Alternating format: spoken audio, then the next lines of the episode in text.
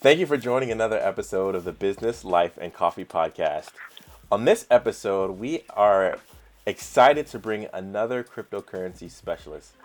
Kirill Ravensong has a background in psychology and education, and he's with BitShares by way of a lengthy period in a Zen Buddhist monastery. That's Kirill's intro, but we're going to talk about the importance of cryptocurrencies and capital preservation. And what that specifically means is how do you build and grow your funds while also storing it in a new vehicle? So, Kirill, thanks for joining the show. Oh, it's a pleasure to be on, Joey. Well, you know, we're, we're carrying over a little laughter here from the from the pre-roll, and uh, let's just catch people up a little bit about our, our conversation. Um, why should we be considering cryptocurrency as a way to preserve capital? All right. Well, the first thing that I would say is uh, let's actually look at the blockchain. And that is the technology that cryptocurrency is built on top of. Because while the cryptocurrency is interesting, uh, the blockchain is the actual game changer. And can you tell us what blockchain is? Sure. Uh, you can look at it as a way of creating a trust protocol, a way of trusting someone uh, who you may have never met before, who could be half a world away, and verifying that the information that you're both working with is true, that it cannot be manipulated or gamed, or that it's very, very, very, very difficult to do so and hasn't been broken yet. So that's a, a powerful way of distributing the information so that all participants have access to it. Well, and Kirill, could you give us your background in cryptocurrency? So I noticed it for the first time during the uh, 2008 financial crisis because that's when it kind of first kind of peaked out there. Uh, a lot of the Occupy Wall Street people were talking about it, and at that time it was trading for for a very modest amount. I don't think it was even a full dollar. So I watched from the sidelines as people were playing around with it. But what I was very interested was in was that it represented a completely different financial instrument, something that we had never seen before, something that looked like it was not just deregulated, it looked impossible to regulate. And that's very, very important if you want to try to create a system that is resilient to the one you already have. Okay, and so let's walk that through a little bit. And cryptocurrency has gone through quite its fair share of, uh, I guess, tragedies, catastrophes, government scares. Uh, what makes cryptocurrency, from your perspective, what makes cryptocurrency so resilient?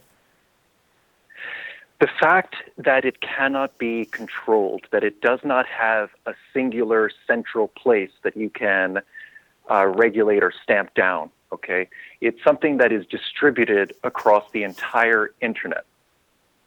Now, that's a, a very, very powerful statement. And it's something that everyone basically has fair use of. Anyone can start working with the existing blockchain technology. Anyone can begin trading. Anyone can actually create their own token if they so wish. So that's, that's an enormous amount of, of freedom at the same time that, the, uh, that you can do this from your smartphone, you can do this from your computer. So think of all of Africa coming on board to the new economy where they're already doing their finances on cell phone. Look at India, look at China, look at all of these huge markets of people who were not participating for decades and we're all going to be using the same platform. That is exhilarating by itself. Well, in full disclosure here, I am invested in some crypto, and uh, I, it's been it's been pretty exhilarating to see it it, it spike mm-hmm. up. Uh, but for the for the person who is his saying, I hear you, this actually makes it more scary that anyone can yeah. jump in, that it's not mm-hmm. regulated. Mm-hmm. What would you say to someone who's a bit more on guard about this whole premise of blockchain and cryptocurrency?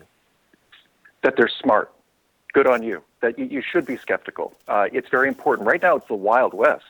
Okay, there's we haven't even forget about even having laws on this. Do you know we do not even have conceptual framework for what the blockchain allows us to do today, much less what's going to happen when hundreds of millions of people are actively making use of cryptocurrencies and free market exchanges where there's no reg- where it's not regulatable. We're talking about a libertarian dream is actually starting to happen right at our doorstep. And there's almost no discussion about how this is going to impact everyday life. So, of course, if you're skeptical, uh, that's a very rational, a very sensible approach that, that I learned is protect your downside. You can, if you just make sure that you can endure reasonable losses, when you do make gains, you'll be able to really maximize, you'll be able to keep them. Right now, everything is so volatile in cryptocurrencies that you actually have to be quite educated uh, to avoid losing your shirt. Explore that a little bit more. Why do you have to be well, what what what caution um, is, out there for people that are that are that are essentially playing but not really paying attention? Sure. So think about the gold rush. Okay, uh, you had people digging everywhere, pulling up little bits of gold. They were robbers. Okay, there there was all sorts of con artists. There's scams. There's everything you can imagine. Just as there was in the Wild West. Uh, I myself, I lost a, fair a fair coin uh, of cryptocurrency on a Ponzi scheme you know, and had I taken more time to research, I was busy with other things. Someone said, "Hey, just come in on this." You know, I lost my shirt on that. I lost money and it stung. It hurt, and it taught me a very valuable lesson. You can lose your money just as quickly as you can make it in this particular environment. And part of the functionality of cryptocurrency is that there's no clawback. Once it's gone, once it's out of your wallet, it's out. So you do really have to be cautious. It really pays to be part of some sort of online community so you can really learn from the mistakes of others and so you can do a learned uh, a group learning environment that's really the ideal to protect yourself from just common mistakes so you don't have to make them yourself yeah well i've got a shout out here there's a group that i'm a part of on facebook and uh, it's been very helpful for us to learn and grow together we've, we've got people trading um, of course with different varies of risk tolerance uh, different various uh, backgrounds and finances but it's just it's it's great to see a community come together. And uh, I want to yeah. shout out the founders of this, just uh, Brittany Rose and, and Quay, um, some good friends of mine. And uh, it's been exciting to see us all grow together. Matter of fact, mm. I, we're recording this, but I, I posted into the uh, chat here that um, I'm talking to the chief strategist of BitShares on the podcast right now. So as we talk, you may get some questions to come in. Sure. well, so we, we started off the podcast saying that this is all about the role of cryptocurrency in, in mm. uh, capital preservation. Traditional mm. means of preserving capital these days are to put it into, I guess, uh, more conservative um, mutual funds, to put it into gold, to put it into silver, to put it into to art, luxury goods, etc. What role mm. does cryptocurrency have in that landscape moving forward? Well, the biggest one is is when you find a cryptocurrency that is undervalued. That's that's the gold mine that, that you're really looking for. And the beauty of that is you're going to look for things that are like a dollar or less, right? So if you lose on it, you're going to lose small. But if it does what other coins have done, you win big. So in that way, there's really a very great advantage. And the reason why I say that growth is very important is that right now you're talking about many, many people are in enormous debt. So one of the one of the things you definitely don't want to be in debt during a deflationary market. Okay, you really want to make sure that you settle those debts, that you get out of that, because uh, you don't want to have that hanging around your neck, right? And the other thing is that we're looking at a lot of our elders as well as millennials, and they're looking to catch up in a certain way. They're looking to kind of make back ground that they may have lost in the past 10 years uh, of really tough times.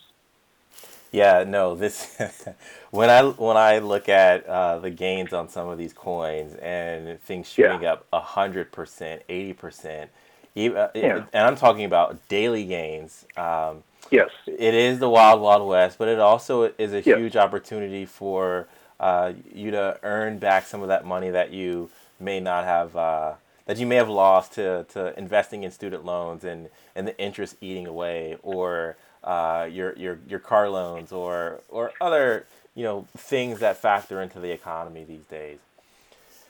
Correct. Now, while I'm not a financial advisor, I mean, you have to imagine it. For imagine your college-age students, right? What happens if they invest very modestly, maybe just a thousand dollars, in something that performs enormously by the time they graduate, can that token that they invest in, could that repay their college debt, giving them a clean slate to start with? If it only did that, that would be an enormous leg up uh, from being without it. Oh yeah, I saw a story of a of a woman who was paying her her son's way through college, and the son had taken some coin or taken some money, invested into some coins on one of the exchanges, and Yep. she thought it was Yeah. uh she thought it was an error that the uh the, the investment went from three digits to uh, five digit. Um, so There are so- a few extra zeros on this statement. I know, right? Yeah. Yeah. so, uh, Yeah. and again, we're joined with Kirill Ravensong, who's the chief strategist at uh, BitShares, and um, we're talking about currency uh, and um, the role of cryptocurrency in capital preservation. Where do you see crypto in 2018? Well, 2018 is going to be the year where currency becomes mainstream. The cryptocurrency becomes used more and more by everyone. And I think the, the, the primary way that you're going to see is that there are going to be some new advances, there are going to be some new products, uh, and people are going to start earning in cryptocurrency. I mean, that's where I'm at right now. I'm just a little bit ahead of the curve uh, of many of your listeners, but um, I just made a decision to decide to earn in cryptocurrency rather than dollars. It's a kind of a big leap, right? So it took a lot of time before I came to it. And I, I really do say, as you start earning in cryptocurrency and translating it into real activity, then it becomes real. As more people have this experience, it just becomes, it'll be as common as email. And I think 2018 is the year where people are going to have cryptocurrency wallets the same way they have email addresses. That's a very powerful statement. Um, do you see any any risk to that happening in 2018, whether it be government interference or scandal, or um, what might derail that type of adoption? Well, there are enormous risks. Okay. Uh, on the government regulation side, I can't give any specific details, but I can tell you quite bluntly that there are a number of products and assets and things that are trading that were not structured legally. Um, now, I know the law hasn't been written, but a hammer is going to come down, and you're going to see a lot of products have to backtrack and get into compliance. Um, there are serious issues in terms of cybersecurity, in terms of protecting your wallets. It's still, you know, comparatively compared to the existing system, it's actually far more stable. Um, some of the other things is there are bubbles. There are absolutely cryptocurrency bubbles, and I really think it's it's you know irresponsible to not acknowledge that. That isn't to say that they won't continue to go up, but you, you could see huge plummetings um, at any time. That is perfectly reasonable. We, we literally can't predict that. And it's important to factor into your cryptocurrency experience. In other words, whenever you get into it, you want to make sure that you're not relying on that money. That's money that you could stand to lose, okay? And uh, I guess the fourth thing is just the learning curve, right? There's so many different ones. There are literally thousands of tokens. And I find that people really do kind of have to get involved. They have to win a little bit, lose a little bit before they start figuring out and differentiating what is a quality cryptocurrency product and what is not. Kirill, let me ask you this question. Um, uh, we're, we're seeing that a lot of the cryptocurrencies are um, in exchanges, and these exchanges are they look very similar to the stock exchange, just the stock market, the way Yes. you might open up a, a Scottrade app or a um, Capital One investing app. Um, would you say that the that that cryptocurrency is trading very similarly or adopts the same patterns as what you might learn when investing in the stock market? That's actually an excellent point. I'm always surprised at how few investors really do their homework in the things they invest in. I'm, I'm very conservative in this way. I'm, I, I do tons of research. So I really like to get I like to get to know what I'm getting into so I can make really informed decisions. Uh, for myself, what I love so much about BitShares is that in and of itself, it is an exchange. BitShares itself is an exchange platform. It's an exchange platform that every single user uh, has their own exchange. So when I see this trend that's coming, where the exchanges will be totally decentralized, okay, so that you can trade not just cryptocurrency, but you can trade uh, tokens that are based based on hard assets, and you can trade them anywhere in the world. That that is a whole new paradigm. That I don't know that that's ever been quite available before. And we're also talking about a change in the ownership structure of stocks. So, for example, in the current marketplace, you know, you don't own the stock that you supposedly own, right? You, you do know that. So, and and uh, a lot of people don't fully grasp that that it's actually a company CDFC that actually owns um, all of the stocks, and you're just getting a receipt for your ownership. With the blockchain technology and on the new exchanges, when you own something, you own it. It's it's a completely different paradigm, and in that way, it, it's leaps and heads above the current exchange platforms. That's extremely powerful. Again. Um, Uh, a lot of good information here on this on this podcast, and we're joined with Kirill Ravensong, who is uh, the chief strategist at BitShares. Now, Kirill, uh, the next question I wanted to ask you is: um, there was a, a recent article on Medium.com, and um, the the name of the author escapes me right now, but the headline was something along the lines of you don't think Bitcoin is real because you think money is real, or, or something like that. And it, it talked about it talked about how so much of the money that we we say we have, um, and I say we as the collective we, as in mm-hmm. um, governments yeah. and co- organizations, etc., uh, stock valuations. Um, a lot of that isn't real. But that ties into what you just said about actually owning money in uh, in, in currency in cryptocurrencies and blockchain. Right. Right. All right. So one of the challenges in the existing marketplace is that because people don't actually own their assets and because there's huge latency in the system, in other words, it can be days before trades fully go through. So in that lag time, what has been noticed to occur is that you have phantom shares.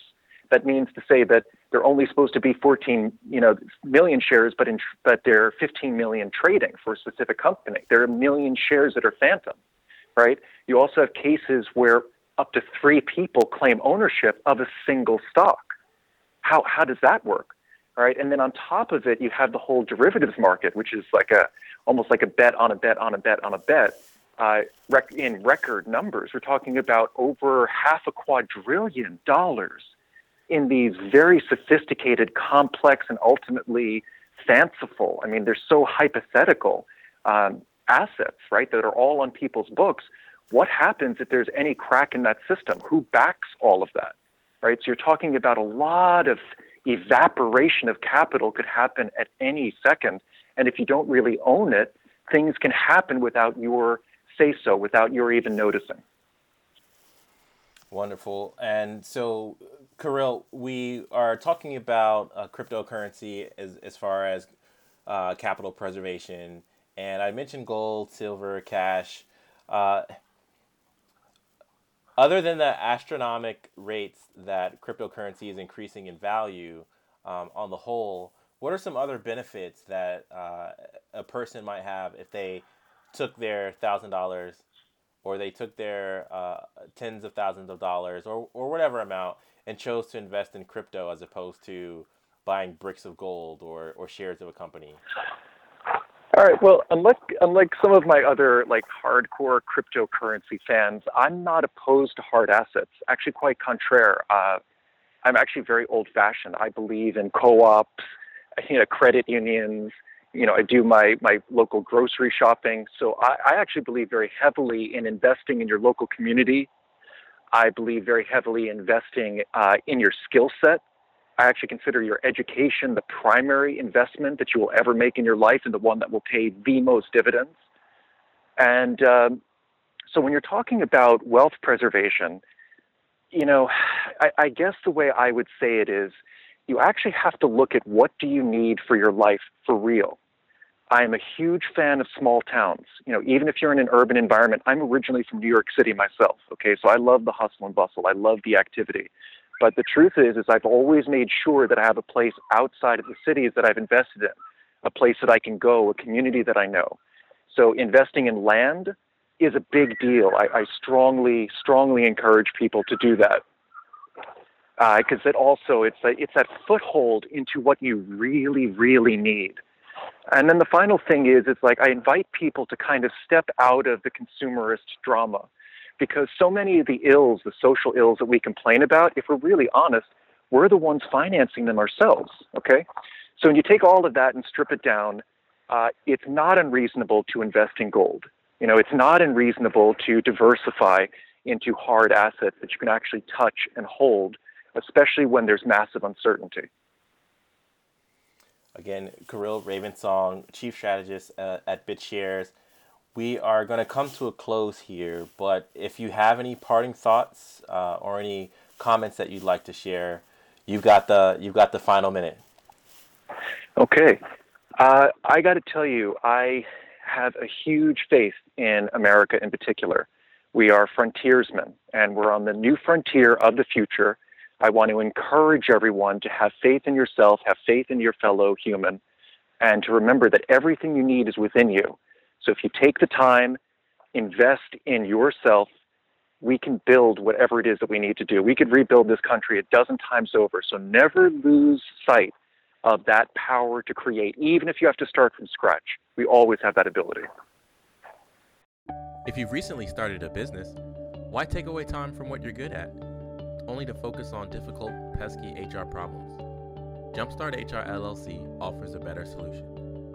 Jumpstart HR provides HR outsourcing support to US based small businesses and startups and was recently ranked among the top 10 HR outsourcing firms in the country, according to BusinessNewsDaily.com. From recruitment to employee handbooks to legal compliance, Jumpstart HR helps you get peace of mind about the people in your business. Visit jumpstart-hr.com for more information or follow on Twitter at jumpstarthr. Jumpstart HR. Let's build a better business together. Thanks for listening to the Business, Life, and Coffee Show with Joey Price. We hope you're inspired to become the best version of yourself after listening to our guest. What thought or idea stood out the most to you? Keep the conversation going by tweeting the show at BizLifeCoffee or our host at Joey V. Price HR with the hashtag BLC Moments. And if you like what you just heard, pass along our podcast to at least five people. Detailed show notes can be found at www.businesslifeandcoffee.com, and our full archive is available on iTunes, Podbean, Stitcher, and Google Play. This has been a Jumpstart HR production. Join us next time for another edition of the Business Life and Coffee Show.